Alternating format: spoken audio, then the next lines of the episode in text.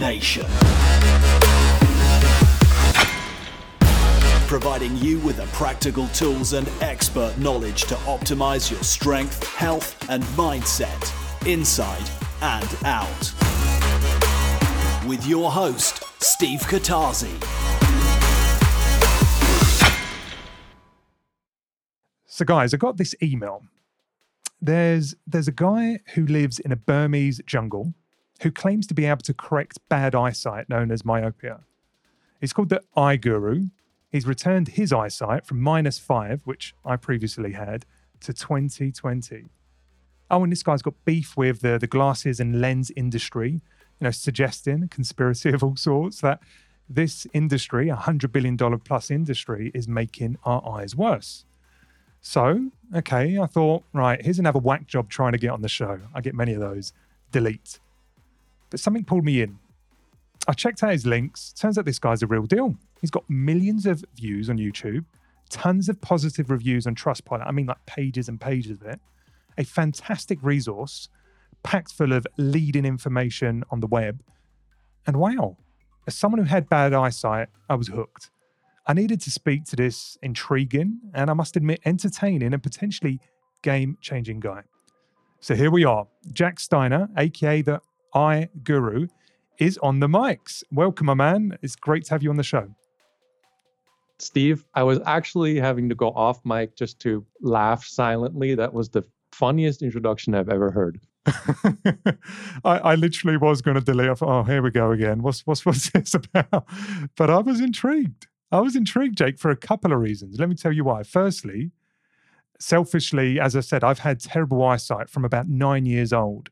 And I actually got laser eye surgery back in my late teens. It was a revelation returning my eyes back to what was fantastic vision. But secondly, and I know this is something you talk about, the kind of lens wearing and eyeglass wearing thing is so normal these days. And I can't help but to think that there must be something that we're doing to ourselves. So, I mean, I can't wait to get into it and understand what your thoughts are on that. It's a, very intriguing space. But um, first of all, living in a Burmese jungle, living off the grid, tell me more. That's I. That's really a very much a sidebar. It's my longtime girlfriend, and we have a kid, and she wanted to move back home. So I'm giving it a shot because I'm a flexible person but I don't recommend anybody else try it because as glamorous as it's being made out to sound, I, see in Western ideas sometimes the whole off-grid thing. It's really a giant pain. But what's the upside? Talk to me about the upside of not being connected and being out in the wild. The upside, well, I guess there is an upside. It's we use electronic devices and generally being connected to the internet and and all the things we take for granted, we don't do as much. Um, the first year or so, we were relying mainly on solar power. So I, I know exactly how many watts my laptop consumes when I watch a YouTube video.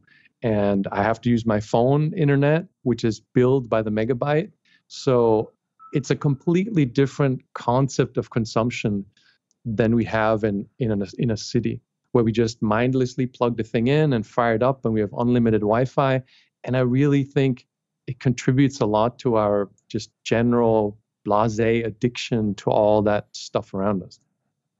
Yeah, I mean, it is it is romanticized, isn't it? Me and my wife have often spoken about as much as we love the trappings of modern life, the opportunity, the, the opportunity to learn, the, you know, the environment for our kids to grow up and flourish we can't help but to think, wouldn't it be great if we just took the complexity and the distraction and the noise out of life and just returned to kind of our natural habitat?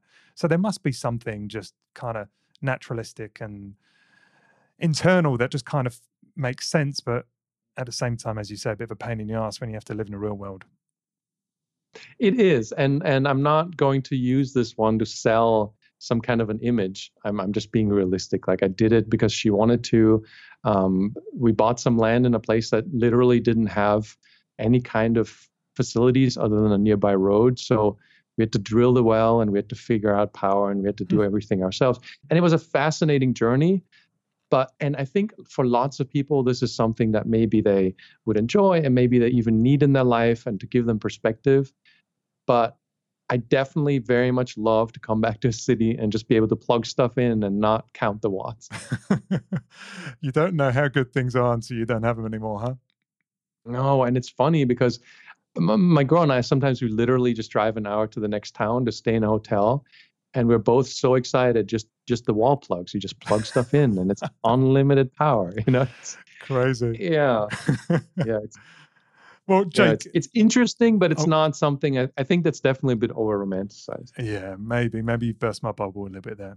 So, so Jake, I can't wait to get into your backstory and give people a bit of context as to who you are. But before we do so, let's just set the scene in terms of what we hope to talk. What's the meat of the discussion? So, before we get into your story, perhaps you can just let everyone know what myopia is uh, at a high level. We'll get into a little bit more detail later what pseudo progressive is, again, high level, and what your claim is regarding this condition. Sure, that's a great starting place. So, myopia is generally more simply referred to as nearsightedness, which is when you can't see objects clearly at a distance. So, basically, you need glasses to see anything that's further away than short distance. Um, and it's generally by the mainstream uh, by the retail mainstream considered to be either an unknown cause or often called something genetic. Okay. Okay. And are there any probable causes that people speculate in mainstream today? Um, yes. And actually, not even speculate. Uh, one of the things that I always suggest people do, and at some point we'll have to get back to your awesome intro about the eye guru, um, is to go to Google Scholar. That's scholar.google.com it is a separate search engine from Google that only looks at clinical published research. So whenever I hear something online or in general that sounds far fetched, but I'm curious about, the first thing I do is go to Google Scholar to see what the science says. You know, there's studies on this. Is there debate on this? Is this real? Is this just some internet unicorn farming? Scholar.google.com. Number one thing when you hear a new thing that sounds possibly too good to be true. And as far as myopia is concerned, the first thing to type into Google Scholar is pseudomyopia.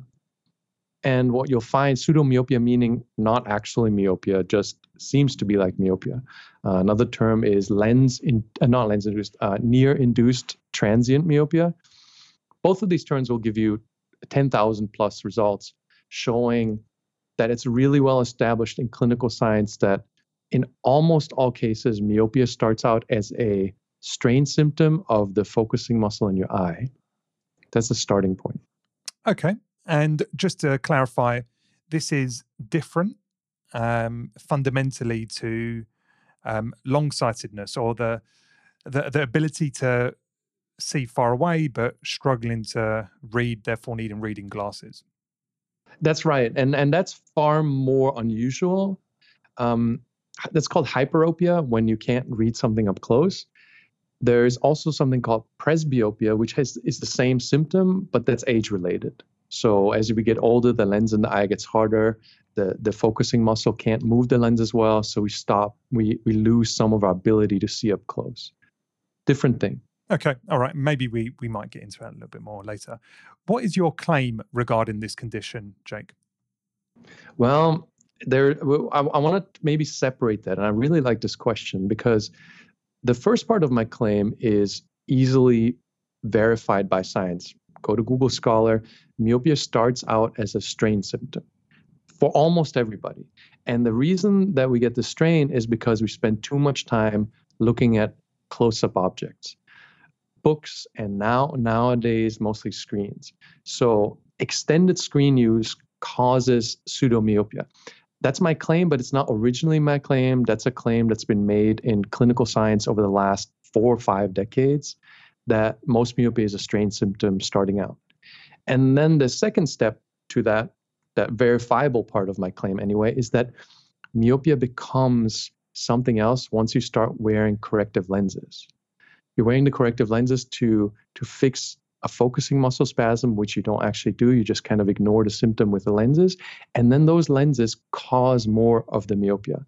Uh, if you go to Google Scholar, that is called lens induced myopia. And you'll find 40 or 50,000 references to clinical research clearly showing that glasses cause more myopia. those are like my most fundamental claims, or maybe not even claims, just pointers at what science understands today about vision biology. And we are going to get into this, but you also have a strong opinion and also evidence, your own kind of large scale anecdote personally and through your customers that you are able to correct or start reversing this condition. I really like, can I just interrupt this whole flow and just say, I really like how you present your questions and ideas. It's very, very well positioned. I really like it.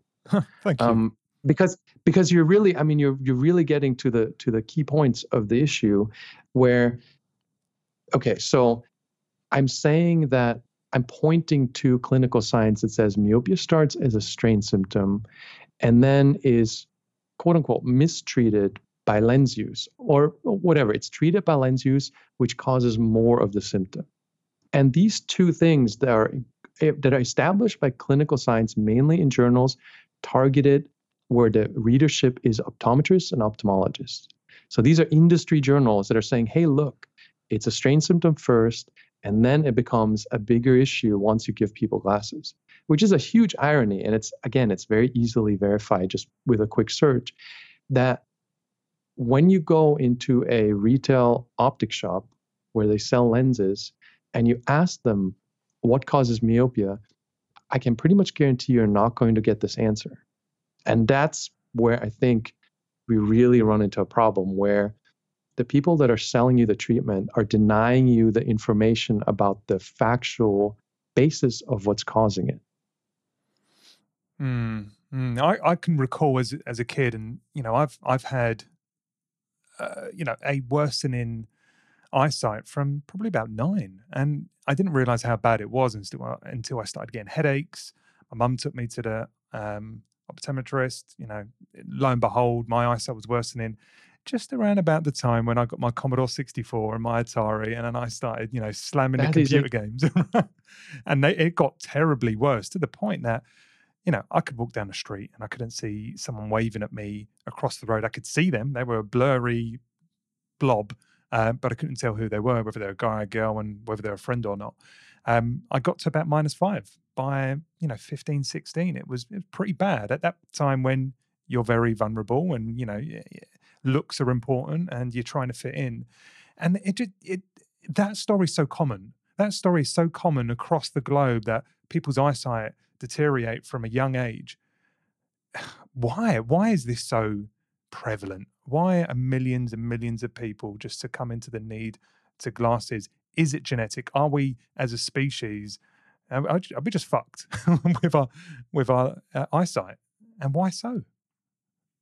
Yeah, and that's why again, I think the the really important thing is to to understand. And the reason I'm doing this, and the reason I've been doing this for years, and I, I feel like I'm repeating the same story endlessly and I don't mind doing it because I've had the same story you've had, even though I was maybe 12 or 13. I also ended up very close to minus five and I it very much affected my childhood and my youth and the my understanding of myself and my social interactions it really it had major effects on my life and the whole time i was told that this was a genetic thing whereas again, and this Google Scholar thing is so important because it takes this whole thing out of the realm of a debate and mm-hmm. into it's it's established, and it was established when you and I were nine years old. This was already known. Pseudomyopia is where it starts. It's a strain symptom. You got your Commodore 64. I got a 128, by the way. I'm gonna flex that one a little nice. bit but the same thing, right? Like you start looking at the screens, it's pseudomyopia. The lens, there's a lens in your eye that focuses, that changes shape based on the distance you're looking at. And there's a circular muscle around that lens that shapes the lens. And the closer you look at something, the tighter that muscle gets. And what, what very simply happens is the muscle is not designed to be tight for four hours at a time, or eight hours at a time, or 10 hours at a time, day after day after day. And eventually, what happens is as with any muscle that you overstrain, it has a spasm. It just it doesn't fully relax. And what happens when it doesn't fully relax, it doesn't let go of the lens completely or it doesn't let the lens reshape completely. So you you don't have the distance focus. but there is no there's no condition there's no illness there's no medical issue there's nothing wrong other than you overstrain that focusing muscle that's it that's the only thing Hmm. You just you hear quite often that it's genetic, and then you look at your mum, and your mum's got great eyesight, and then the next thing you'll hear is, "Oh, but it skips a generation typically." I'm like, "Oh, come on!" so it's genetic, but it's only every other person, and I'm like, it, just, it doesn't make sense. It doesn't make sense. I'm so glad we're having this conversation. Before we get into, yeah and, and oh no, no, go go for it. Can- Go on. can can i just make a comment on the genetics thing i find it i find it appalling that for you for you and i fine. Like somebody can say it's genetic we'll go well we don't know anything about genetics. But even somebody who went to just the first year of medical school and has some basic basic understanding of genetics they would know that it's completely impossible for how genetics work that all of humanity specifically lost some kind of genetic ability to see at a distance in the last few decades. Mm. it's it is beyond the realm of conversation. For anyone who calls themselves a medical professional to make that claim that's like ignorance at a level that is just completely painful because it's just it's not possible that all of humanity's genes suddenly modified themselves in a space of decades. It's just not you know?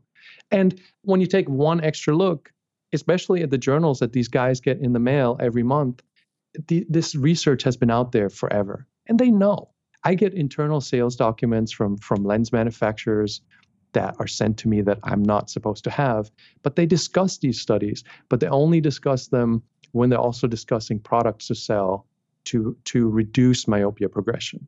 Then they know like they know this is known stuff.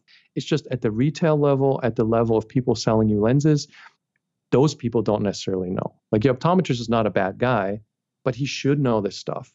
But his actual job is to sell lenses not to help you improve your eyesight I find myself, um, Jake, the more more I speak with people all across the world around varied subjects, is that I can't help but to become this conspiracy guy.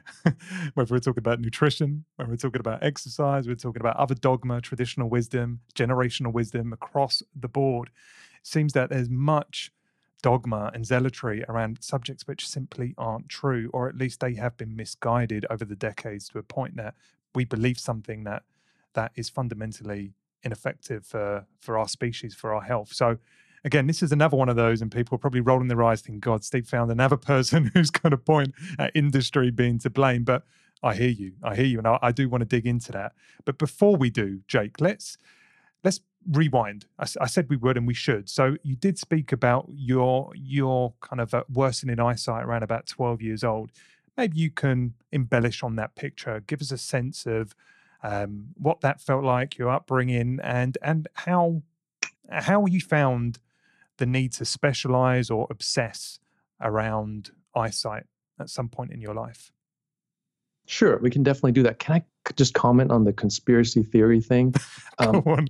I thought that, that- that- dangling what- carrot was too difficult to avoid. oh my God, that's yeah, because I am not. It may it pains me so much that I'm in this space because it sounds like a conspiracy theory, and exactly what happens with that you with this podcast is I keep finding out things too where I'm like, this can't be true. Like I talk, you know, you're familiar with Ivor Cummins. hmm um, he talks about coronary artery calcification, um, the the primary indicator for heart disease, and there's a scan you can get to scan your heart that shows ho- to what degree or if your your heart has the ar- arteries are calcified.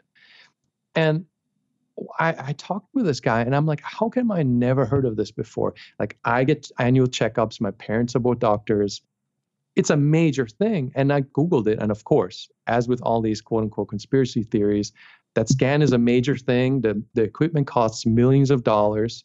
It is a very good predictor for heart disease. And yet, no doctor ever has told me about it. It is shocking. And Ivor talks about this like a conspiracy. Like he's like, they are purposely hiding this from you and they don't want you to get the scan. I'm like, come on. And and just like what you were saying before, it's like the more I'm in this space, I'm, I'm like, what is still true? You know what I mean? At what point do you sound like a crazy person? Um, already, but you're already, already yes.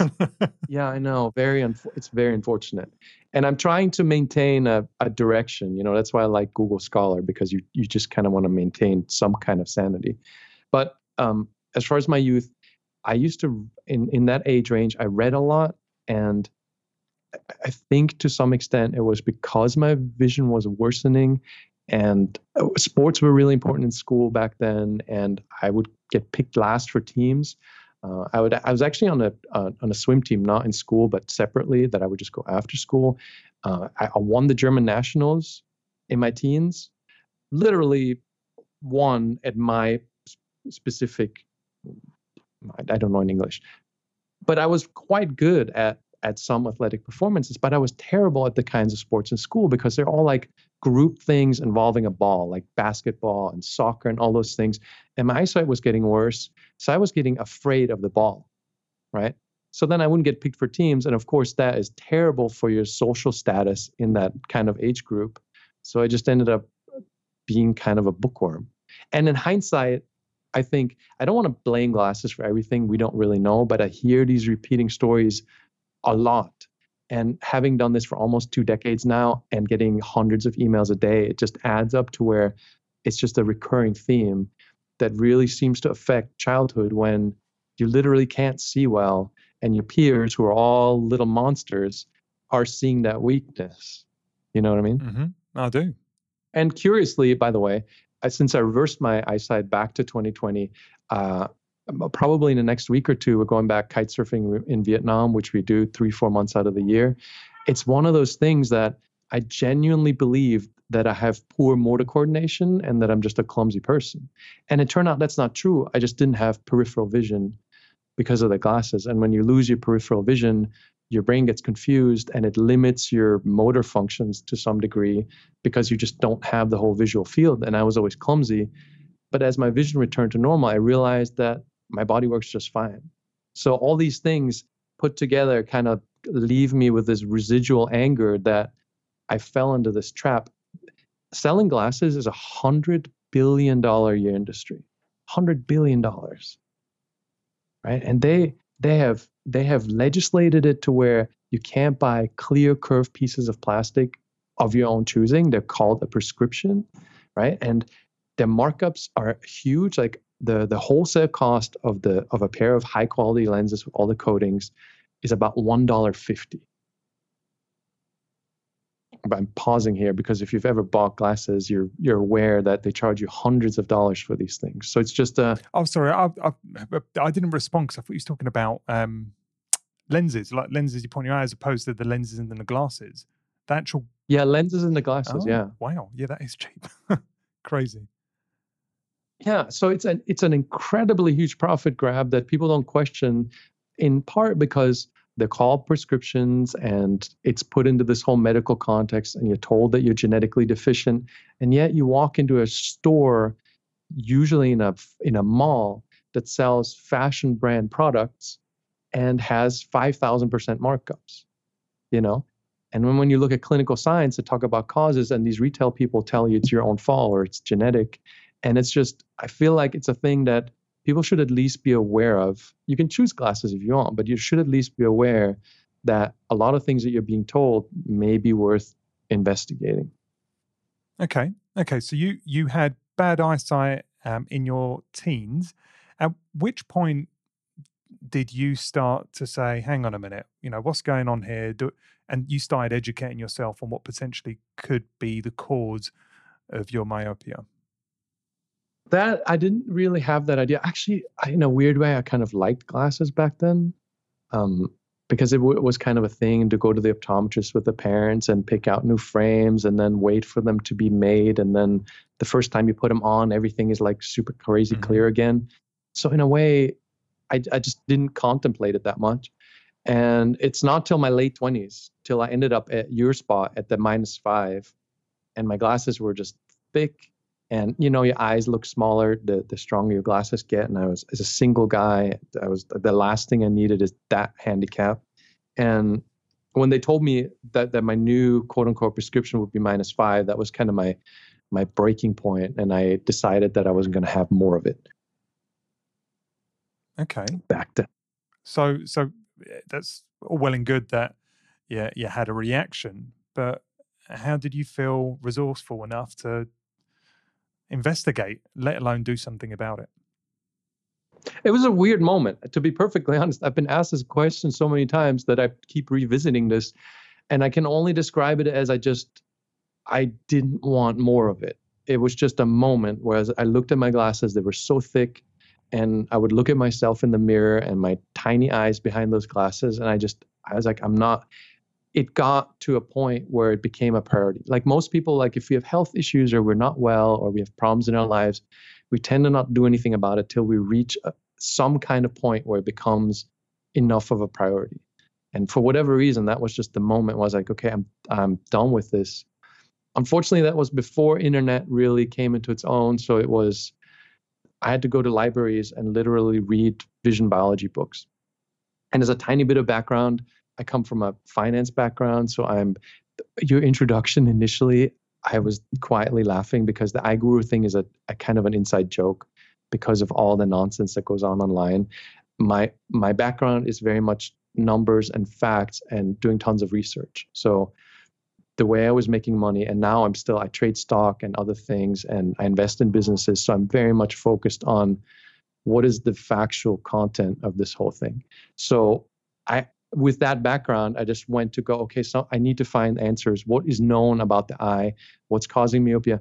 And fortunately or unfortunately, I found those answers even in biology books very quickly.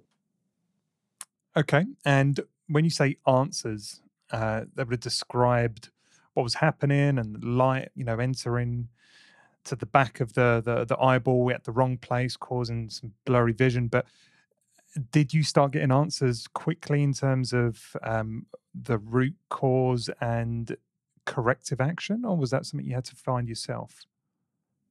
Two pieces there. I I frighteningly quickly found root causes, and that's really what what motivated me a fair bit because what we discussed the pseudomyopia and the lens-induced myopia, you can find that answer a lot faster today than I could, because like Google search will tell you there's 50,000 or 10,000, depending on which keyword you search, references that that Google found cited, right? So you immediately know there's something to this.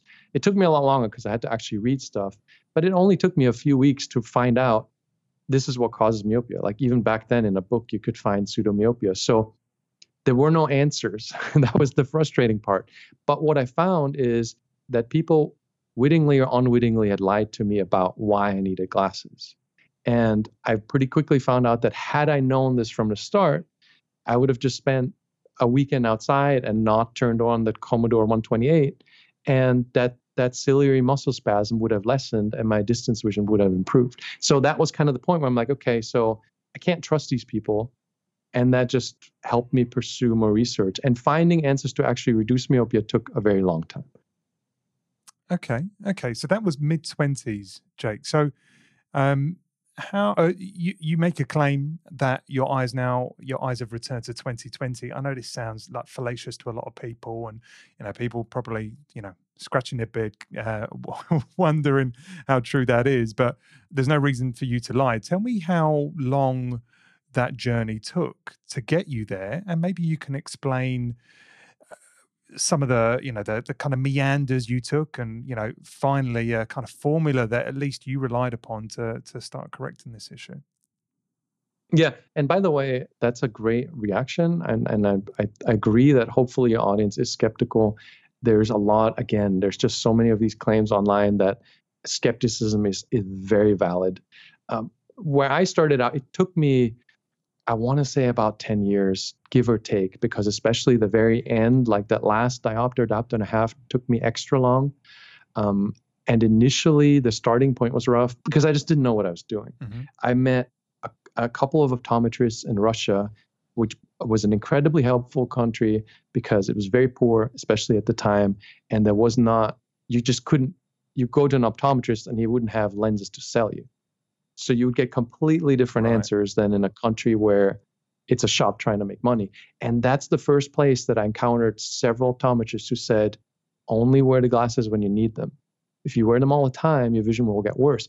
And what I found out there, fascinatingly, Russian draft dodgers actually wore minus glasses to create myopia in their own eyes so they wouldn't have to join the military. Hmm. I learned this from Russian optometrists, can be easily verified online today. So this was uh, this was kind of a known thing, and that's why I was like, okay, so these things make my eyes worse.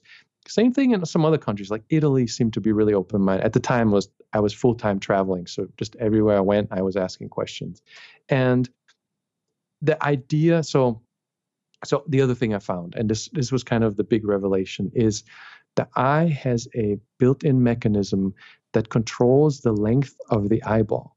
And again, this is very easily verified with a Google Scholar search axial length of the eyeball. And the way it works is the front of the eye has the lens. The lens reshapes for close up and distance vision to, sh- to focus the light in the back of the eyeball where the retina is that receives that visual signal and then sends it on to the brain.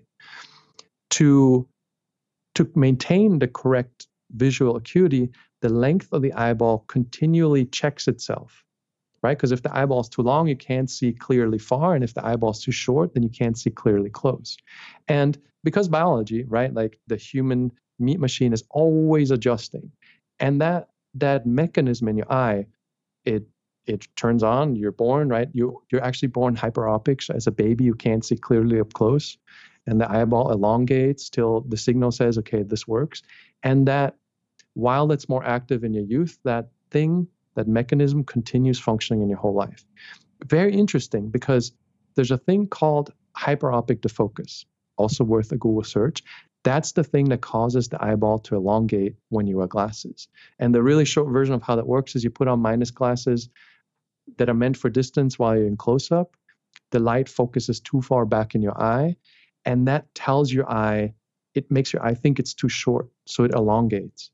So this whole lens-induced myopia thing is there's no illness or muscle weakness or whatever people think it is. It's actually the eyeball responding to that minus lens moving the light. So it just elongates to respond to that. And is that is so that something, found, Jake? So, sorry, sorry to interrupt. Just a quick one. Is is that something that uh, is responsive and reactive throughout your whole life, or is that mostly happening when you're in your developmental years? Until you die. And okay. this also this is because this is a debating point that I run into with people sometimes, especially like in the optometry industry. So I actually posted some studies on the website that that clearly show this happening in human eyeballs because these studies have been done on every kind of animal because scientists have been fascinated by this function of the eye. So they have found this to be true on fish and birds and monkeys and pigs and also in humans. So and the fascinating part of this is you can measure the length of the eyeball change in as little as 60 minutes, any age. Wow. Mm. So it's it's almost as as opposed to kind of cell turnover throughout your body where uh, you're literally you know dividing and you know autophagy is replacing dead cells. This isn't about replacing structures. This is about the structure of the eyeball actually shifting the the muscular structure change in shape in response to the incoming signal? Yeah it's not it's not muscular but yes it's a it's a structural adjustment. The eyeball elongates and shortens till the day you die. This mechanism is always functioning. Of course as with age everything becomes less effective but it continues working always. Uh, we have people in their 90s who have significantly improved their myopia with the same with the same technique. So there's no we haven't found any age limits, and I haven't found any cited studies that have shown that this stops working at any time. So let's talk more about how I, I or you take control of that, uh, the length of the the eyeball itself, which is in turn being uh, is responding, reversing, adjusting to the incoming signal, whether you're wearing glasses, plus, minus, or just out in nature. What's what's driving that change? What can we do to drive that change? Yeah, that is that is definitely the next question. Um, when I found this, I was completely fascinated because not only did obviously explain why my myopia kept getting worse, right? Like my eye would respond to the minus glasses, my eye would appear worse because it elongated, even though it was just doing its job.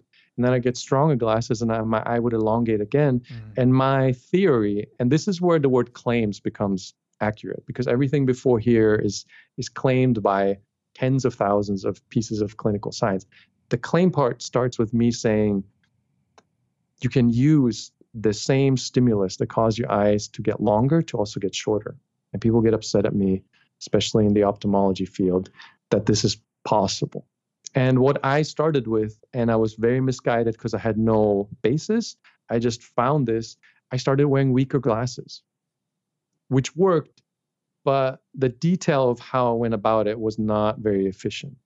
But basically, the super, super, super short answer to this whole thing is you start wearing quote unquote weaker glasses, forcing up or encouraging your eye through the opposite kind of stimulus to get shorter. People say though, Jake, that you know when when you have bad eyesight. Well, I recall when I was a kid actually, you know, straining through bad eyesight causes headaches and you, you, you, don't feel well. And it's a struggle. Life's a struggle when you can't see clearly.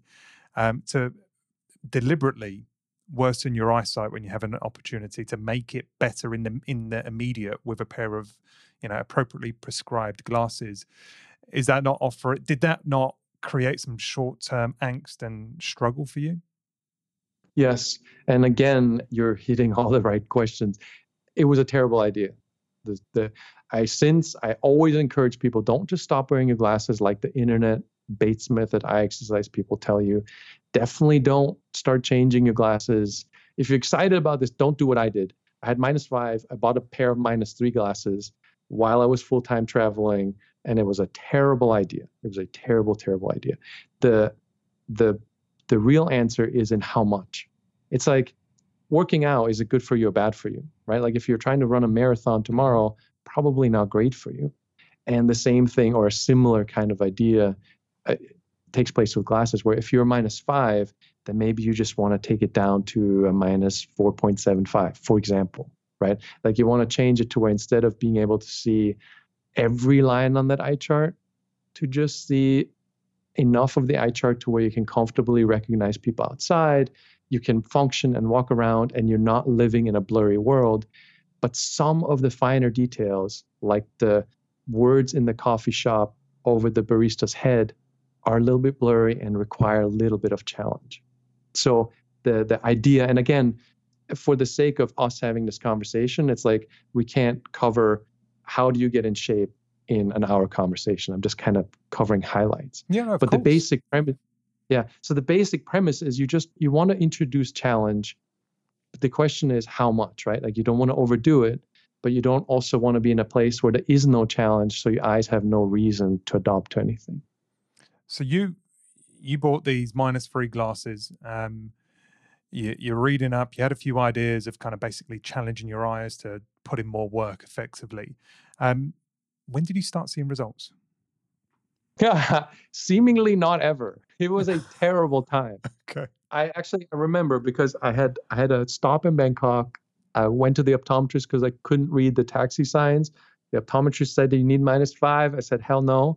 uh, I started reading, and there I had a couple more trips, and then I went to Laos with minus three glasses, and it was just I bought them.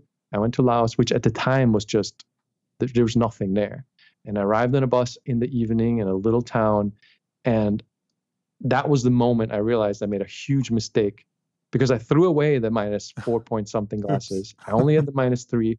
I just, I mean, I couldn't I couldn't read anything. Hotel signs. I couldn't tell like what could be a motorbike taxi or ta- I mean, it was it was a terrible idea, and who knows why I didn't give up. I really don't know. I kept wearing those minus three glasses stubbornly, and it took at least a year till I remember one day specifically I was in a subway and I could read the some warning on the opposite end from where I was sitting, very close. I mean, it's just right like the the width of a subway mm-hmm. train and that was kind of a revelation where I was like, wow, this this is doing something. Um, but throughout that time, I was just somehow in a in a really stubborn mood, and I just wouldn't go back to the higher glasses.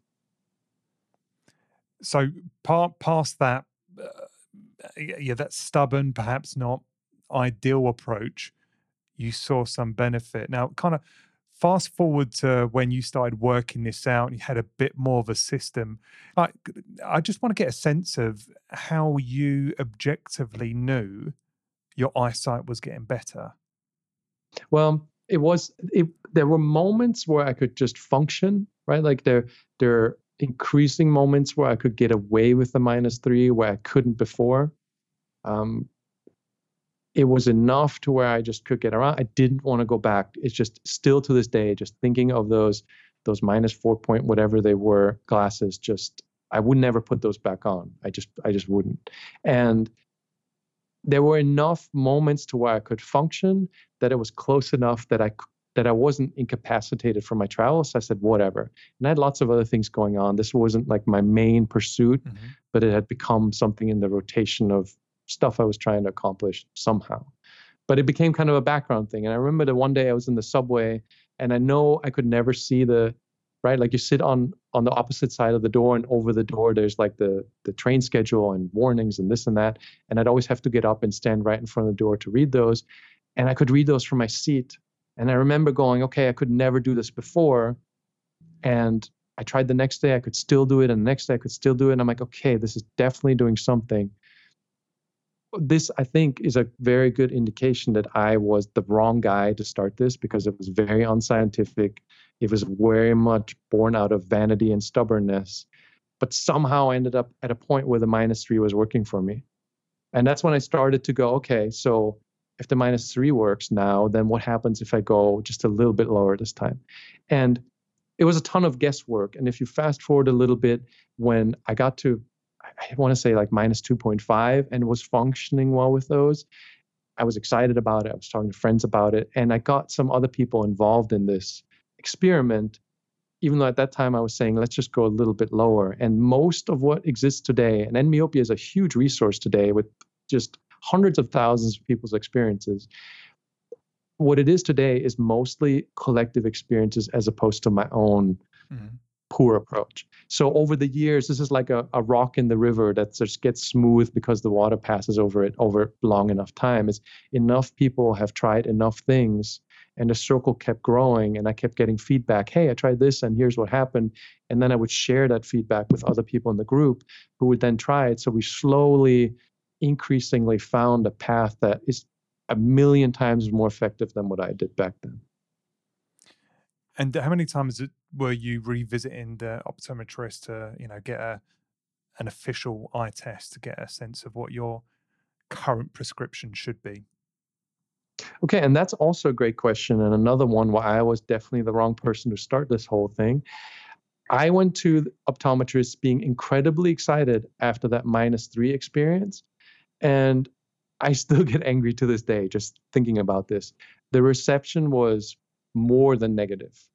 I mean, I, I must have seen five different people, and they're all said, "You're wrong. This is impossible. You're you're being irresponsible. You need to wear full whatever we give you, and you don't know this, and we do. And shut up." I it was a really really negative experience, and so I didn't go back to an optometrist after that for years.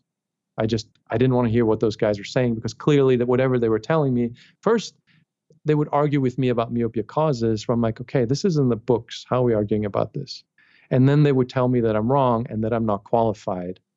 And that just, I didn't go back for a very long time. But you have had your eyes tested officially during, during yeah, the course since then? Um, not until I reached maybe minus two. I remember be, having been in Cambodia at the time and I found an optometrist who was just giving me whatever I wanted for glasses. And we ended up hanging out because he was cutting his own lenses and I was interested in how he was doing that. And he measured my eyesight. And at the time, I was still working through the last couple of diopters, but he measured me to what he would quote unquote prescribe. And I was in the t- two diopter range. So, that, but it took it took it took years for me to go back there because that was I remember that guy because he was a super nice guy and he was really open minded and we had lots of conversations.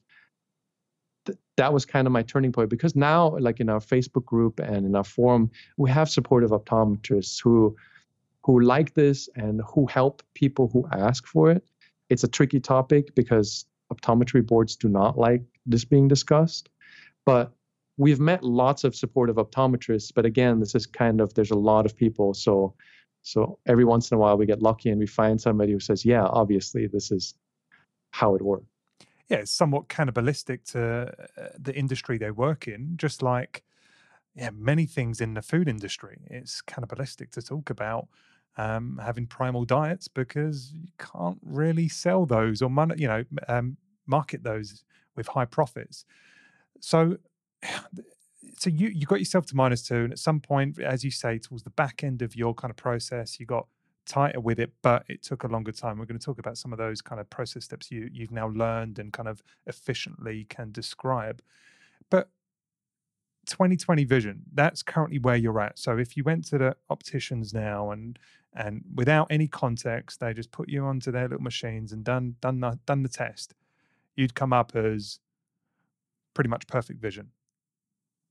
Well, it's uh, I'm going to preface this because it depends on where you get an eye exam and how you get an eye exam. If it's a dark room and a, a projected chart with just a little bit of light, I'm around 20, 2020. Um, if it's a lit room, like a properly daylight level of room in a printed chart, I'm more around 2015. And is that is there a big difference varies. between that? I'm not quite sure what the, the scale is. Is that is yeah that close? Yeah, yeah. I, that's a that's a pretty significant difference. Okay. That's the next line down, but it is a lot smaller than 2020. Like the difference between 2020 and 2015 is quite significant, but your eyesight varies a lot based on ambient light. So if you're if you're doing the same test in a dark room, it comes out very much different than if you test in a light room and what kind of light all those things very much affect your, your eyesight. So there's a variable but worst case scenario i'm at 2020 hmm. wow. Wow. All right well thank you for sharing that jake. So at some point during your own you know this kind of this little side project you had whilst you know traveling i'd love to understand why you were traveling and like kind of business and stuff but at some point this this little project, this little thing on the side, I guess has become a bit more of a dominant part of your life. When when did you when did you think actually there's something here and I need to devote more of my time and attention resource to spreading the word and engaging with people? Well, the it, it, it's a very much been an organic process and i was laughing earlier first you intro the iGuru thing because i am the furthest removed from that kind of person like i look at charts and spreadsheets most of the time and I, my my tolerance for nonsense is generally very low. And i'm kind of i used to be incredibly mainstream about most things and it's only when there's a lot of rigorous scientific evidence that i'm willing to look at other stuff. And yet i find myself in this space that is just a complete mess right? I mean this just sounds like crazy talk so it, it's it's an odd thing. Being in this thing is is really become organically so because first it was two or three people who were doing it and having experiences and then it was a few dozen and then it was a few hundred and it just continued expanding where i was just kind of the central node of the conversation right? Like somebody would like the librarian you know? Somebody would find something bring it to me i would share it with other people and if they validated that it worked for them i would share it with more people and i was just kind of the that person. But not really it's not i still think it's a terrible idea. Like i don't like we're having this conversation because you're in a space where the people that you talk to are interested more in their well-being than just believing whatever they're being told I'm okay with that. Like in the bigger sense, I don't want to be a mainstream figure talking about this because it just sounds too crazy, right? I mean, it. I'd like to stay a little bit under the radar, but it's grown to this point just because there's always another person, right? And then it got to the point where okay, like if we had this online, then it would be there, and then people can use it. But then it became a thing of okay, we also need a community, and then optometrists would get super angry at me. I've been legally pursued, and all kinds of interesting things have happened and all that has caused is make me that much more invested in it. Because I would have dropped this so many years ago for so many reasons, you know, but then somebody from the industry comes and threatens me and I'm like, okay. Bring on that. Right. Then I'm like, okay, so we can have that round.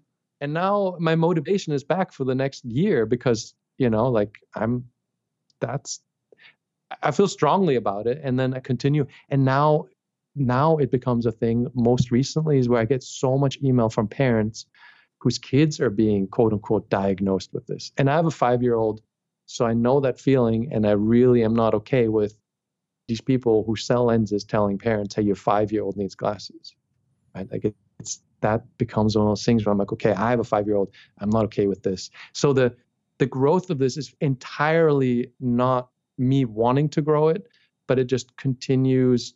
The thing continues pushing me forward in it. Is this your kind of central gig right now? Like, is this where you spend most of your time? No, absolutely not. I'm trying to limit it to two hours a day. That's my goal. Okay. It gets closer into like three or four some days, but two hours is, is really my goal. And I'm just, I, I feel that eventually this will become its own thing. I don't, I don't, because so much other, if we look at so many other topics that ha- are being explored that weren't being explored five or 10 years ago, I think eventually eyesight will get on that radar. And then it's not going to be so much on on me to do this. But for the time being, it's just, you know, the email comes to me and I answer it and questions come and I answer them. And that's just been the the thing it's it's so fascinating because there it's net. what am I trying to say? There are there are many things that are not popular that go against the grain, that go against the status quo, that require individuals, leaders, to stand up and offer a different perspective um, that may not be completely grounded in you know unequivocal current science because the science hasn't supported it. There hasn't been the funding. Um, you know, I think back, I think to some of the conversations I have with people that are, pro- are proponents of the carnivore diet. And whilst I'm not, you know, following that diet, um, it has definitely changed my perspective on diet when you start having a conversation about the value of animal-based nutrition. And there's a guy called Shawn Baker who two years ago got on Joe Rogan's podcast and was, you know, just just stones thrown at him for being a whack job. Like, you know, this weirdo's just eating meat. Like, he's going to die. He's going to drop dead in a few weeks. You know, just... I, have I've actually been on I've been on Shawn's podcast. We've chatted. Oh, fantastic! Well, I mean, I've I've got nothing but respect for him. He's been on my podcast too, and he's I, I think he's doing great work. He's standing up for you know, he's pushing against the propaganda. What you're doing is pushing against the, you know, propaganda, albeit less less aggressive, less um, disciplinarian, uh, but you're pushing against the the dogma of eyesight correction uh, through lenses. He's pursuing the same fight against veganism and plant-based nutrition, but it's unpopular. He's gonna he's gonna get pursued. He's gonna be called a whack job. He's gonna be put out in a corner, and and then at some point, there's there's a critical mass. More people have anecdotal experience and start to support that idea, and it's a blossoming idea of nutrition. As I look through what you're doing, I feel like it's probably a similar thing. You know, I, I have got two kids. My kids are uh, nine and six. First day back at school today, and as I look through the school, there's not many, but there are some kids who've got bottle top glasses at that age. You know, literally, as you say, like um, magnified eyes because you know they're wearing pretty strong prescriptions at a young age. And these kids kids are playing you know playing their phones and their ipads and on their computers all day and all night. I know they are. And i can't help but to think that it's their environment and their habits that are causing this because their parents aren't wearing glasses. And i think we we do need to acknowledge whether it's something we're doing to ourselves but it's so dogmatically in entrained in how we think about eyesight that it's completely out of our control. And that's why I love this conversation is that you're suggesting that actually, no, some of this is within our control. Before we get into, I, I know you, you kind of uh, you, you, take the Mickey out people wanting the steps, but uh, before before I, I, I poke and prod to see if there are some kind of general tips, let's just quickly give a moment to this um, farsightedness. So this uh, needing reading glasses thing, which I think most people get as they get older. Let's just put that in a box and understand that for a second. Is that is there any part of that um, degenerative condition as you age that is something that people can take control of, or do we have to put that to one side and say actually it's just it's just a thing of aging? It's it's a thing of aging, and it's an entirely different topic. Um, I get confronted with it relatively often just because of the size of myopia, but it's a totally different thing. It's age related, hardening of the lens, not my focus. It seems diet can affect it, and it seems how much you use corrective lenses can affect your dependence on those lenses. But it's really not my my core topic. Because at some point I- you're you're going to get confronted with that, perhaps as an No, I individual. Nah, okay, if we're talking, okay, now I'm trying to stick to only things that that I know well. Um, I will never need reading glasses. This is strictly anecdotal. I'm 50. I- Every all everybody who sells reading glasses says by 50 you're all in your 40s you need reading glasses. It's never going to happen because I know for myself, and I'm not. This is not advice. Unlike the myopia stuff, where I will, would definitely give advice, I know that if I encounter any blur at close distances, that I need to challenge that blur. And I will ne- I, I am 100 mm. I'll take any bet that I'm never going to need reading glasses. Also highly anecdotally, anyone I've never met anyone who's improved the eyesight by multiple diopters over all these years who's ever come to me and said I need reading glasses. This is completely anecdotal. There's no this is not a scientific thing. It's just I've literally in close to 20 years never heard never had anybody come to me and said, "Hey Jake, by the way, you know, I gotten old, I need reading glasses now." Just Mm. literally never. So th- this falls into not the topic where I feel confident. This could be, you know, conspiracy theories. This is just my own personal conviction is my eyes are going to be fine as far as reading glasses are concerned. But it could happen. It, the lens hardens with age is absolutely a fact. People maybe need reading glasses. I don't know. Can I throw in one thing though, because you were talking about kids and iPads before? The the very common rate of the vision, the the diopters increasing is one per year. So any parent who's listening to this stuff whose kid is already wearing glasses and wearing those glasses while using screens, one diopter a year of increasing myopia is in your kid's future. that that basically was my my past. You know, from nine need first needing glasses. I can't recall what I got first prescribed at, but it was probably you know minus two or something. Uh, very quickly, it was just like your your story. Like it just went from minus two to minus five in like a couple years. I'm like, what what, what is going on? To the point that you know Hmm. I, I couldn't play football. You know, playing football was a risk, and you know I I got into playing squash, and squash was a bloody nightmare. A Tiny ball hurtling at you, uh, and not a lot of time to respond. And you know, I, I've got this blurry vision. I had to wear glasses, but they would steam up or they'd fall off my nose because of the sweat. I'm like, come on, there's got to be a better way. and I wasn't going to put these Yeah, strap-on actually- prescriptions on. the terrible thing i played water polo i actually very much loved as my eyesight was worsening and if you're familiar with water polo yellow ball you have to catch it with one hand while you're treading water right the water's deep you can't you can't stand and there's two teams that are trying to murder each other while trying to hit goals Mhm. love that sport the problem is as my vision vision was getting worse that ball just started becoming more and more of just a yellow glowing orb right? Like it wasn't a defined ball anymore. And I actually taught myself to aim my hand because you can only catch the ball with one hand to the center of the glow. It was it was terrible. Guesswork. And I just right and I'm like okay and and with the years that that orb just got bigger and it got to the point where like gauging the center of it just wasn't feasible while treading water while being pushed underwater all that stuff and i mean that's really sad because i really enjoyed water polo and losing that was was a huge bummer So, okay, so we've spoken about a bunch of stuff, and and hopefully it's whetted people's appetite, Jake. That actually, hey, you know what? I've never heard of this thing before. Maybe I need to go look at it. We're gonna we're gonna speak in a moment about where to start in your in your pool of fantastic resources. But before we close on that, can we can we give your you know latest and greatest concepts, not necessarily you know to the to the you know step guide, but your concepts that people need to start thinking about to start taking control. If they're minus two, three, four, five, six, how do they start thinking about taking control of their eyesight and potentially improving it? Okay, so the what I've found, and again, this is over the years and a lot of people's experiences.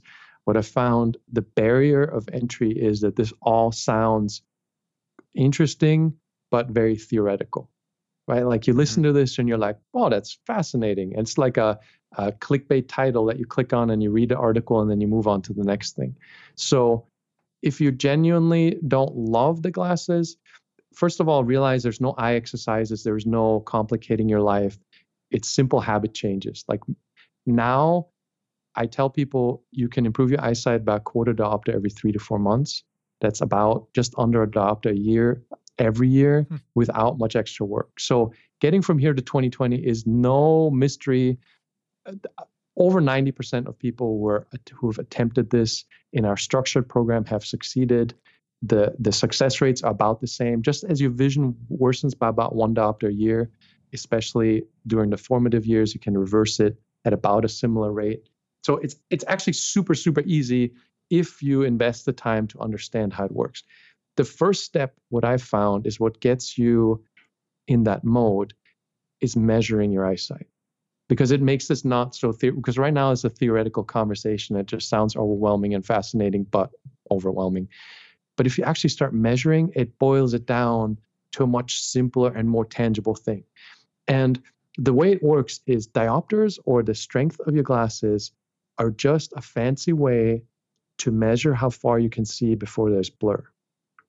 So when you go to the optometrist and they pull out all the fancy machines and do all their stuff, the only one thing they're measuring really is how far can you see before there's blur. That's all there's to myopia. Mm-hmm. And you can measure that at home. Uh, on the website, I have a, a, printable ruler that I made for people who don't have some kind of measuring tape at home. You can use anything that has centimeters or inches on it um, to measure how far can you see before things get blurry. And you can calculate that distance. You can convert it directly into diopters. How, so how, that number. What, what, what is the kind of average distance for people that do have minus vision? I know it depends on how bad their their eyes are, but we're we're not talking, you know, tens of meters. We're talking within within within the meter range for for small objects. What, what kind um, of less less? I mean, we're talking anywhere from twenty centimeters to 50, 60 centimeters. Okay that that's about the range for most people. There's a calculator on the site where you can directly, it's eh, very simple calculation just to change diopters into centimeters. So you you you're sitting in front of a screen or a book and you hold it close enough to where everything is super sharp, and then you move it slowly further away until the text changes at all in any way. It gets like little gray fuzzy edges or whatever it may be, little change in clarity. You measure that distance. That's your degree of myopia. And what makes this interesting is that self experiment part, because the next part is compare that measurement in outdoor or just natural daylight to crappy indoor lighting, for example. And you're going to notice a pretty noticeable degree of change, right? So you're going to be like, okay, so in, if I am outside, I only need minus three glasses. But if I'm inside in fluorescent, I need minus 3.5 glasses according to the measured distance.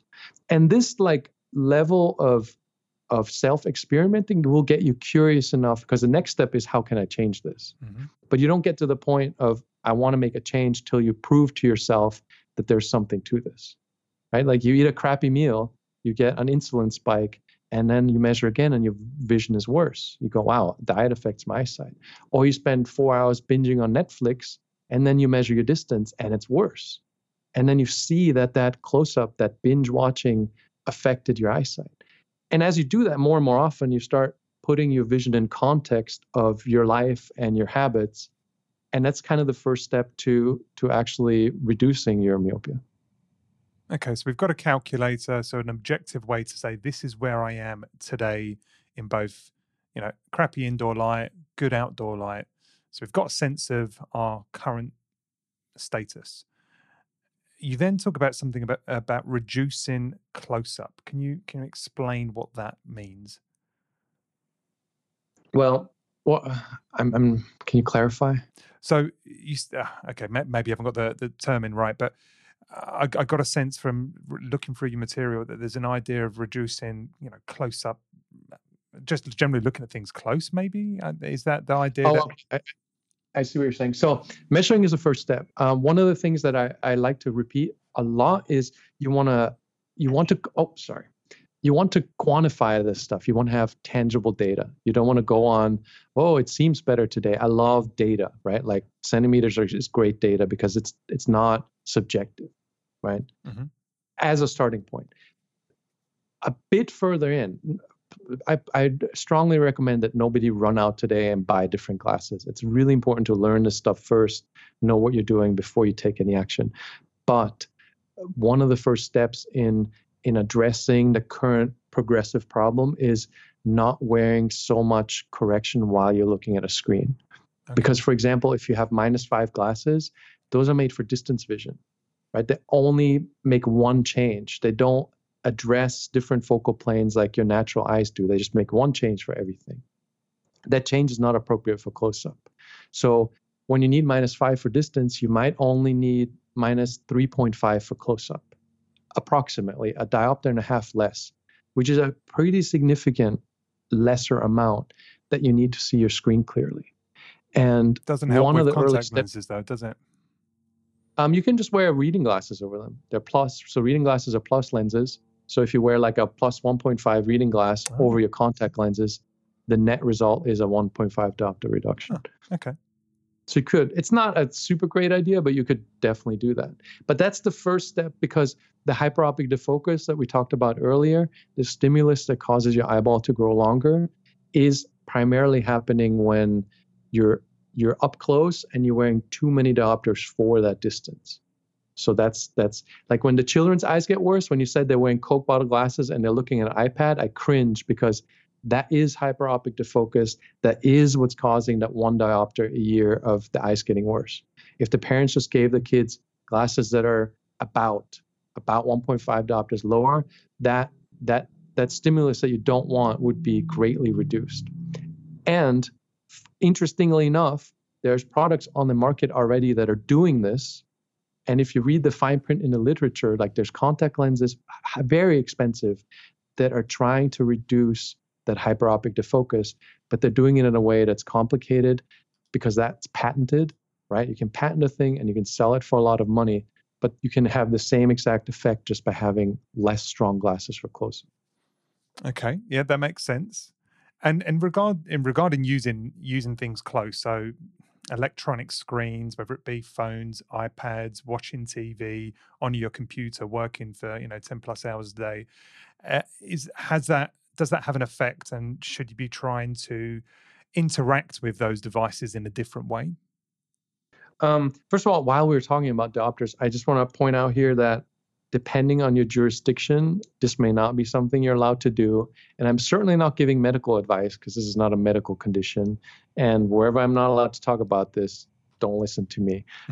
I'm just saying this because I, that's been thrown at me a number of times in the past, and I've argued it successfully in our favor. But still, you have to be, if you're undertaking this adventure, you have to realize that there's a hundred billion dollar industry that exists because this conversation is not happening and because people don't have a choice to make their own choices. So if you're living in this early time where this is not a conversation, if you do want to affect your own eyesight, you have to do it wisely and carefully, mm-hmm. right? it, I'm just saying this because there's a lot of different places. Like you know, in India, you can buy whatever glasses you want. In China, pretty much you can buy whatever glass you want. In in the UK, for example, they're pretty strict about it, right? Yeah. So you can buy online, and this is all going to go away soon because the online lens buying business is going to explode and with it this whole prescription thing is going to die but today it still exists so today you still you want to be polite and respectful of the optometrist whoever doesn't want to work with you understand that they have optometry boards that tell them what to do you know be nice and know what you're doing just I, I just want to throw that out there because sometimes people get excited and they get ahead of themselves a little bit yeah, I, I, agree. And plus, you know, glasses can be expensive, right? If if you've got this uh, notion of buy multiple glasses of varying uh, degrees of strength and you expect to wear them outdoors and not not not like as if you're wearing like specs you know cheap pound you know pound glasses you are gonna you need to invest some money right so um one that's noted. a funny topic too because glasses are a pound thing um they are there's a there was an article in the la times very recently i want to say last month um, that was an expose on a um, an executive who used to work for LensCrafters, who in the US is one of the largest optical chains. It's massive. And he he talked about how much profit they're making. And he this whole one dollar fifty or whatever, one pound fifty wholesale cost of lenses is is fact. So when we're talking about expensive glasses, they're only expensive because of the retail markup. and, and the frame online. as well, right? I mean, if you if you're buying a, a classy flame, a frame from a specific brand that you like and it fits your aesthetic, you know, the way you want to present yourself externally, um, whilst they might be cheap to make, they're not cheap to buy. right and that's where buying online becomes a it becomes a topic you know it's it's definitely i'm not a big fan of this and i always say if you find a, a supportive local optometrist it's a better option because they have great measuring tools. They being able to try on frames all that stuff if the prices are reasonable then it may make sense. But you know five whenever somebody says $500 pair of glasses that's crazy. You're getting ripped off. And- no, and actually, I was in Germany a little while back again, and there still is, for example, there's a chain called Fielmann in Germany, and you can walk out of there with a 100 euro pair of glasses easily, 60, 70, somewhere in that range. And they're still making plenty of money because remember, it's one pound 50 easily is the wholesale cost of most single vision lenses. And the other thing Fielmann does is if you buy, if you bring your own lenses that are not cut yet, that are just big round circles, that I used to buy on eBay, um, they will cut them into the frames for you, either for free or maybe it was like seven euros or so, um, into the frames of your choice if you buy the frames there. Okay. And yeah, so there that you don't have to pay retail for lenses, and they're at a huge markup. So if that's a concern for people, you can definitely around that. Uh, it just requires a little bit of research. Okay. So, so Jake, getting back to this idea of um, you know, close-up work, so uh, laptops, iPhones, Oh, yeah, right. iPads, TVs.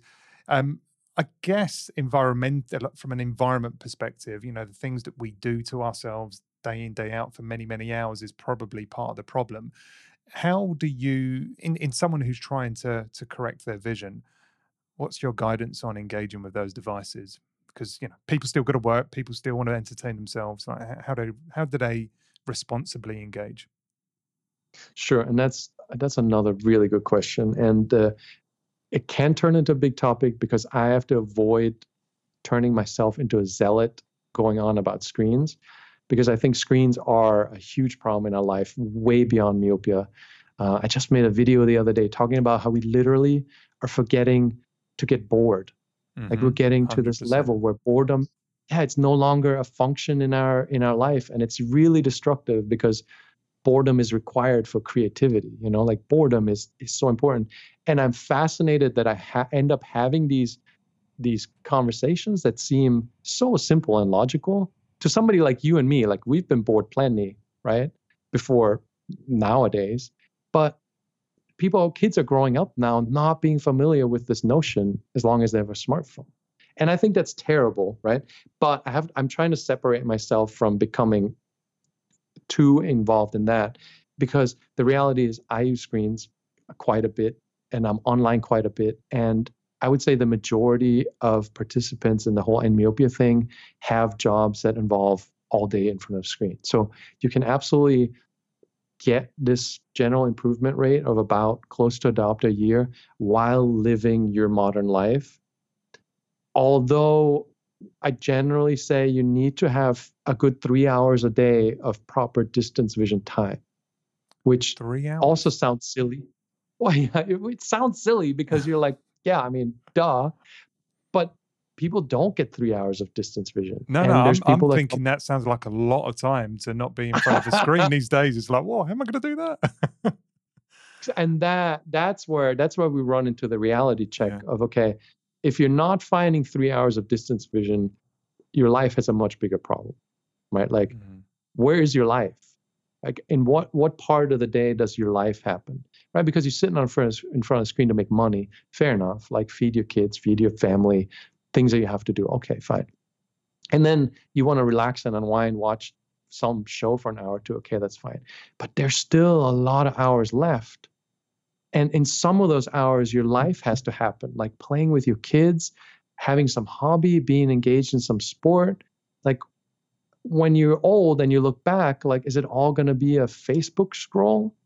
You know, like, I'm really not being facetious when when I say three hours and I see shock in people's eyes. I'm like, the bigger question is what's happening to your life. Like, is this screen addiction consuming your limited time on this earth?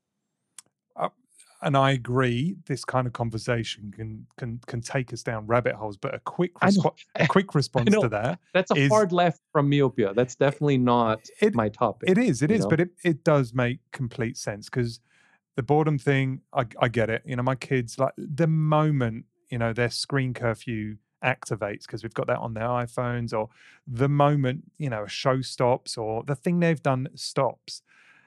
I'm bored, like immediately. And you know what? I'm not just I'm not just judging my kids. I do the same thing in between. You know, eating that last mouthful and grabbing five minutes. I will, without realizing, pull my phone out and I'll try and be mindful of you know trying to stop myself. But it it's dopamine release. It's it's it's instinctive. You have to really fight against that nature to want to be immediately entertained and seek reward. But just pulling that aside for a second, three hours of uh, you said distance vision. What is distance vision? Mm. Like, if I'm not looking at my screen, is that is it, uh, in, and I'm in my house and I'm just like just walking around my house? Is that distance vision, or do I have to be outside, like, looking really far? No, it's just no screens. It's just it's just where you engage where you're engaging with your visual environment in a way that the focal plane naturally changes. You're not staring at one fixed Okay. distance close up for extended periods. Can be anything. And and I really I feel like and I've and this again I, I I try to just stick with myopia, but it's really difficult when I keep running into the because people are like, okay, I need to improve my sight, but but I can't get three hours.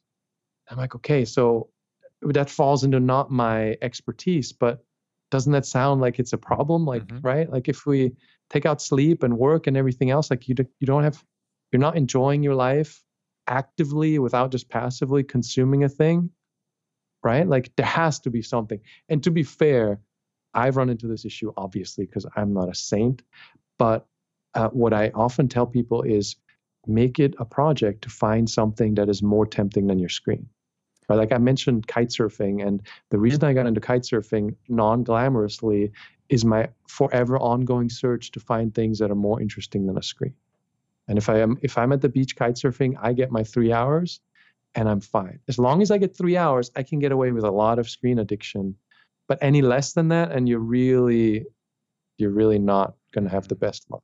It is it is challenging because it's not just about um, distraction and wanting to not be bored. Um, there's you know everything close up is quote unquote more productive, right? You know whether it's you know you're writing, you're brainstorming, you're reading, you're on your phone, you, you know you're doing work. The idea of work is it work is close up that you're focusing in on something close to you. The idea of walking around or playing a sport or just engaging with nature and you know not having something in your hand is like, okay, that's nice, but I've got shit to do. Like, I've got a list, and I think that's Yeah. probably part the part of the issue is, as you say, finding finding joy in not always being quote unquote productive in terms of eh, to do list ticking, but you know, enjoying the moment in whether it be a sport or or some time with your family engaging. Again, I know this is off topic, but um, it's relevant. It's very relevant. So you're going to be so you're so much more productive when when you spend less of your time more focused Ah. on that close-up task it's I such agree. a such it's a thing people tell themselves but i invest in a fair amount of businesses so i deal a fair amount with the efficiency of people working. And what i've really found is if i get you to work for four hours a day and i pay you for eight right? But i'm i'm really just saying it's not even I, i've i've wor- i've been working on eliminating this idea of hours and more looking at results or outcome. Mhm. but people need a framework. So i'm like okay three to four hours is all i want from you but i'll pay you for a whole day. We did this as an experiment years and years ago and i found that the increase in productiveness is dramatic because you can't do anything for eight hours a day anyway. And this is again this is like a huge departure from where we are but i think that that it's worth really investigating. And and people also tell me sometimes what you said like they feel guilty right? Like i'm going out playing baseball or riding a horse or doing something else. I feel like i should be working. But giving yourself that opportunity and then looking at whether you're still being productive member of society you might be surprised Yeah, yeah, it is. It is. It is a sharp left, but it's a relevant one. A conversation we have quite often, Jake. So um, I, I welcome it. Um, you speak about being outdoors, or or no, you didn't. You spoke about um, distance vision.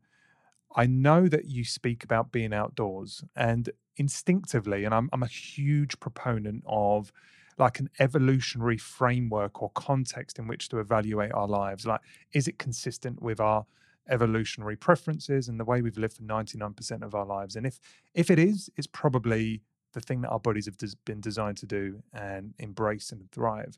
This idea of being outdoors for a period of time makes perfect sense for a number of reasons. Why does it make sense for your vision? Okay. And again, departures, because mostly what I'm trying, I've been trying really to limit myself to is how to improve your eyesight, you know, just because that's all.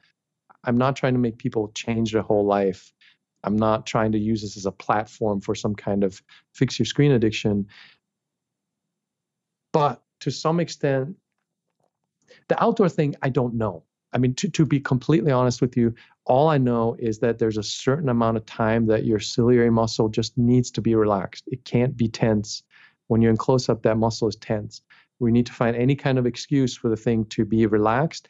Sleep doesn't do it right? And just closing your eyes doesn't do it. Like okay. you apparently need to look at a distance for a certain amount. And the three hours is a ballpark. For some people, it's more, for some less, not really. But three hours, generally speaking, will do it. Like if you're not adding in every single detail, right? Like you're you're getting on the bus and you're you're checking the schedule, but like actually three hours of concerted, I'm not looking at screens, I'm being somewhere. And the, the outdoor time is I, to be completely honest just my personal that seems to work the best right? And and i don't know because people talk about lighting. For example the fluorescent lighting your vision is measurably worse than in natural daylight. And i can't find enough scientific evidence to point to the way i can point with myopia to say you absolutely need the uv part of the light spectrum for your eyes to function properly i can't say that there's studies for it but there's not enough for me to be sold on this. If you ask me personally, do you think it's necessary? I would say for myself, it seems that way, right? But the the problem is this is such a niche topic and it's so beyond even controversial at this point that I want to stay as close to things that we can scientifically validate as possible, so the thing doesn't get sunk by me making poor arguments. Oh, I, I so, really, I really appreciate that, Jake. It's um, it's easy for you to have given us a really compelling reason why being outside makes sense, and you know, it's uh, it's the molecules and it's this and it's that, and you know, it's the air, and you could have said a whole bunch of things, and I, I appreciate that you're you're kind of toeing toeing a you know a careful careful line here to not sound particularly wacky, but I, I, I think instinctively the idea of being out outdoors for your eyes is probably productive just because it's unnatural environment. Um, you know, being indoors with artificial light, staring close up at you know electronic light for many many hours a day. Just the absence of that is probably productive. Being outside is just the reverse. The last point, and I think it ties it ties to this idea of outdoor vision.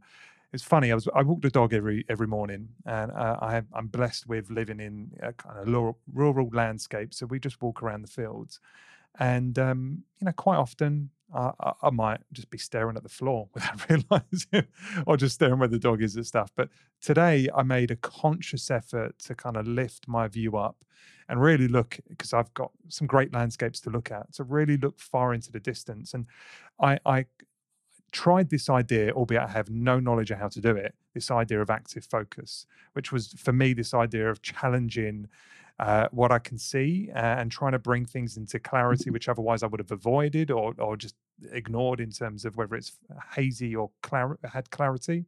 And I was blinking and I was trying to bring things into focus and, and really force myself to look out into the distance and see what I can see. I don't know whether that is active focus. Maybe you can uh, describe it better, but just that very nature of engaging with distance and trying to see things that otherwise I just would have kind of put out as kind of a blurry backdrop was actually quite nice. It was quite enjoyable. So maybe you can kind of just underline what active focus is for us.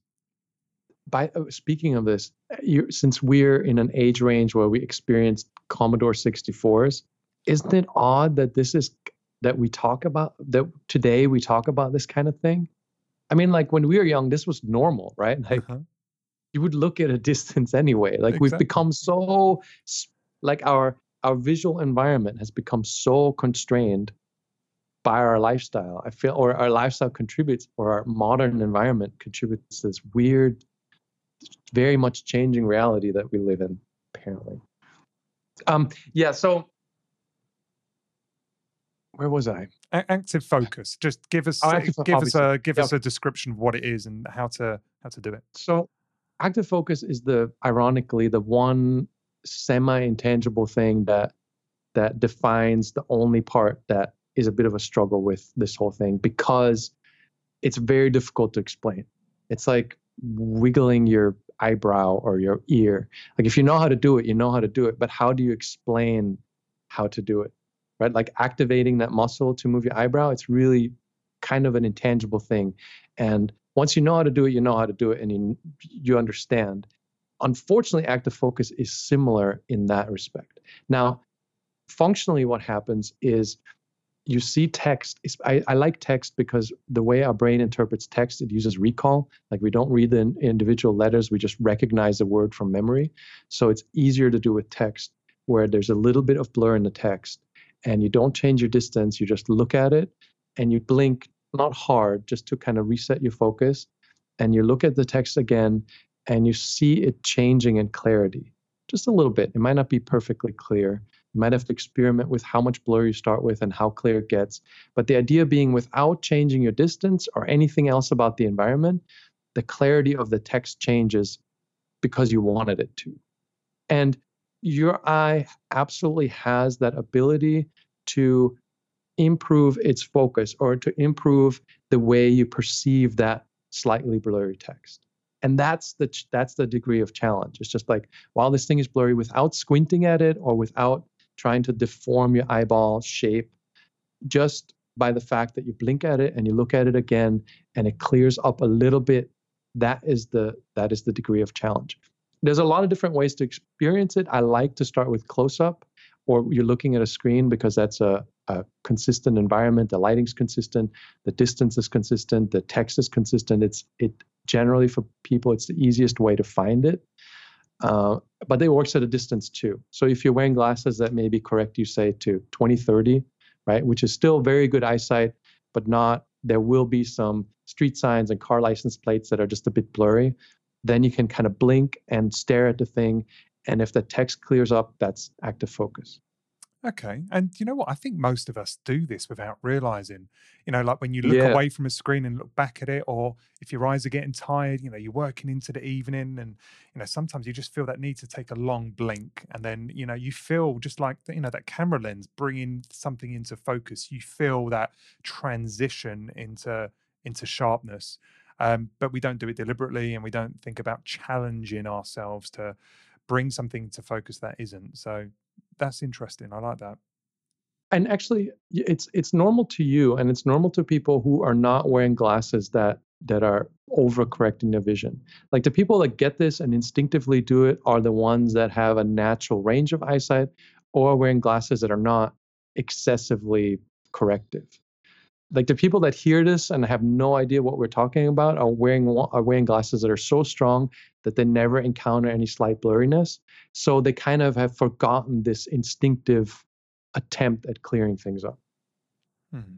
I've loved this conversation, Jake, and and I've loved speaking to you. You're you're an interesting guy, and uh, and and I appreciate the balance you're trying to strike between giving us real information that people can act on, without you know falling into the the unfortunate box that you can fit quite neatly into, which is being a bit of a whack job guru. So I appreciate how you've navigated this conversation and given people some context and skepticism so they can uh, explore this for themselves.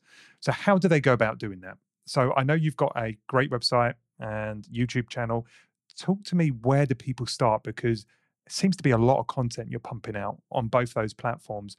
Is there a place to start? Is there two or three links which is like, you know what, you go here and you're going to get a good grounding and it will sequence you through increased levels of knowledge? Yeah, uh, I would I would recommend every page of the website endmyopia.org is the website has a email link to a seven day little guide to get started. And for a little bit of context, this used to just be a free PDF download that you could do, and we found it to be frustratingly ineffective back when we had that. And eventually, what we found is that there's just too much information, no matter how you try to narrow it down. So eventually, we started to just kind of do a one day at a time thing. Seven days is still nothing. That's there's still way more to learn. But those seven days, what we talked about measuring, we go through the measuring. What we talked about the close-up glasses, it goes through that. We go through that. We talk about active focus. We talk about distance glasses. We talk about general habits, and it gives you about a week of a little bit of structure to get you into a place from where that website is less intimidating. Okay. And because there's a lot of stuff there, and it's just because so many years and so many questions, and I try to put everything out there that we learned works. So that sounds like the best place to start. What about on on YouTube? Is there is there like a go to video that we can link to after this to to give people good good grounding? See see your Oh. face, see you in your entertaining gig. Oh, my videos are a terrible travesty at this point. no, they're not. They're good. I like them. No, they are terrible. They are okay. So the the YouTube channel is also is endmyopia is a is, the link is also on the website. There is a getting started video that's on the main page of the YouTube channel, um, where I attempt to kind of put a little bit of format into this.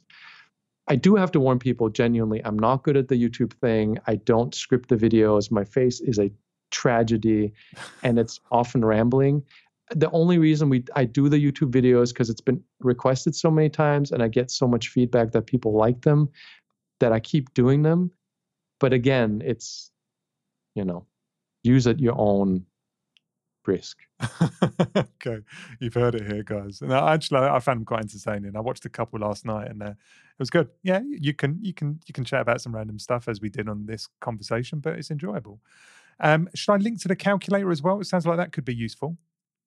Yeah, you can link to it. I also link to it in the email guide. Um, I like it because it just, again, like the measuring gives you some context. It takes this whole thing out of the realm of theory and and emotion and gives you some some solid starting points. Perfect, perfect. Any other places that people should be looking, or is that it? The website and YouTube uh, with the email that should cover us. It's a it's a starting point. Um, we also have a, a a Facebook group that that is very active, but I recommend at least taking a week or two of just reading and learning basic stuff and trying things out before you join that. We also have a forum that's a whole different animal um, where there's a lot of in-depth discussion. Like there's a guy that bought the machine that measures the axial length of your eye, which is a very expensive piece of equipment that only ophthalmologists, some ophthalmologists have, and he's actually using it to measure his eyeball length as he's working on vision improvement. So the forum can get really nerdy, uh, whereas the Facebook group is more just simple little chats. So the community is super helpful once you have some basic understanding and you need people to interact with and remember that you're not crazy. Um, I, I like the community stuff as a second step. Okay, cool. Jake, leave us with something something interesting. To just give us a sense of maybe what what your life is about right now. So it sounds like this isn't your everything, right? It's a few hours a day. What and it sounds like you've had quite an interesting life, traveling around a lot and being semi-retired, investing in lens companies of all things. But what does your life look like today? What's what's kind of your purpose, your drive? What's kind of your point in direction, your north star? one thing, and I literally, literally just thought of this as you asked this. Uh, as the screen stuff has become more prevalent over the years, I would have probably become very much more of a screen addict than I am because I've had this long term habit of always saying, What else can I go do that involves distance vision? Because it really helped me improve my sight. Like I took up paragliding, for example, and I'm extremely fearful of heights. And back then, I even still thought that I was clumsy, and it's a pretty dangerous sport.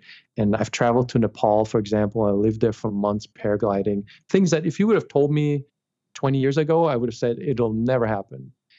But I think what what what has kept life interesting is this ongoing quest for things that are more interesting to do than look at screens.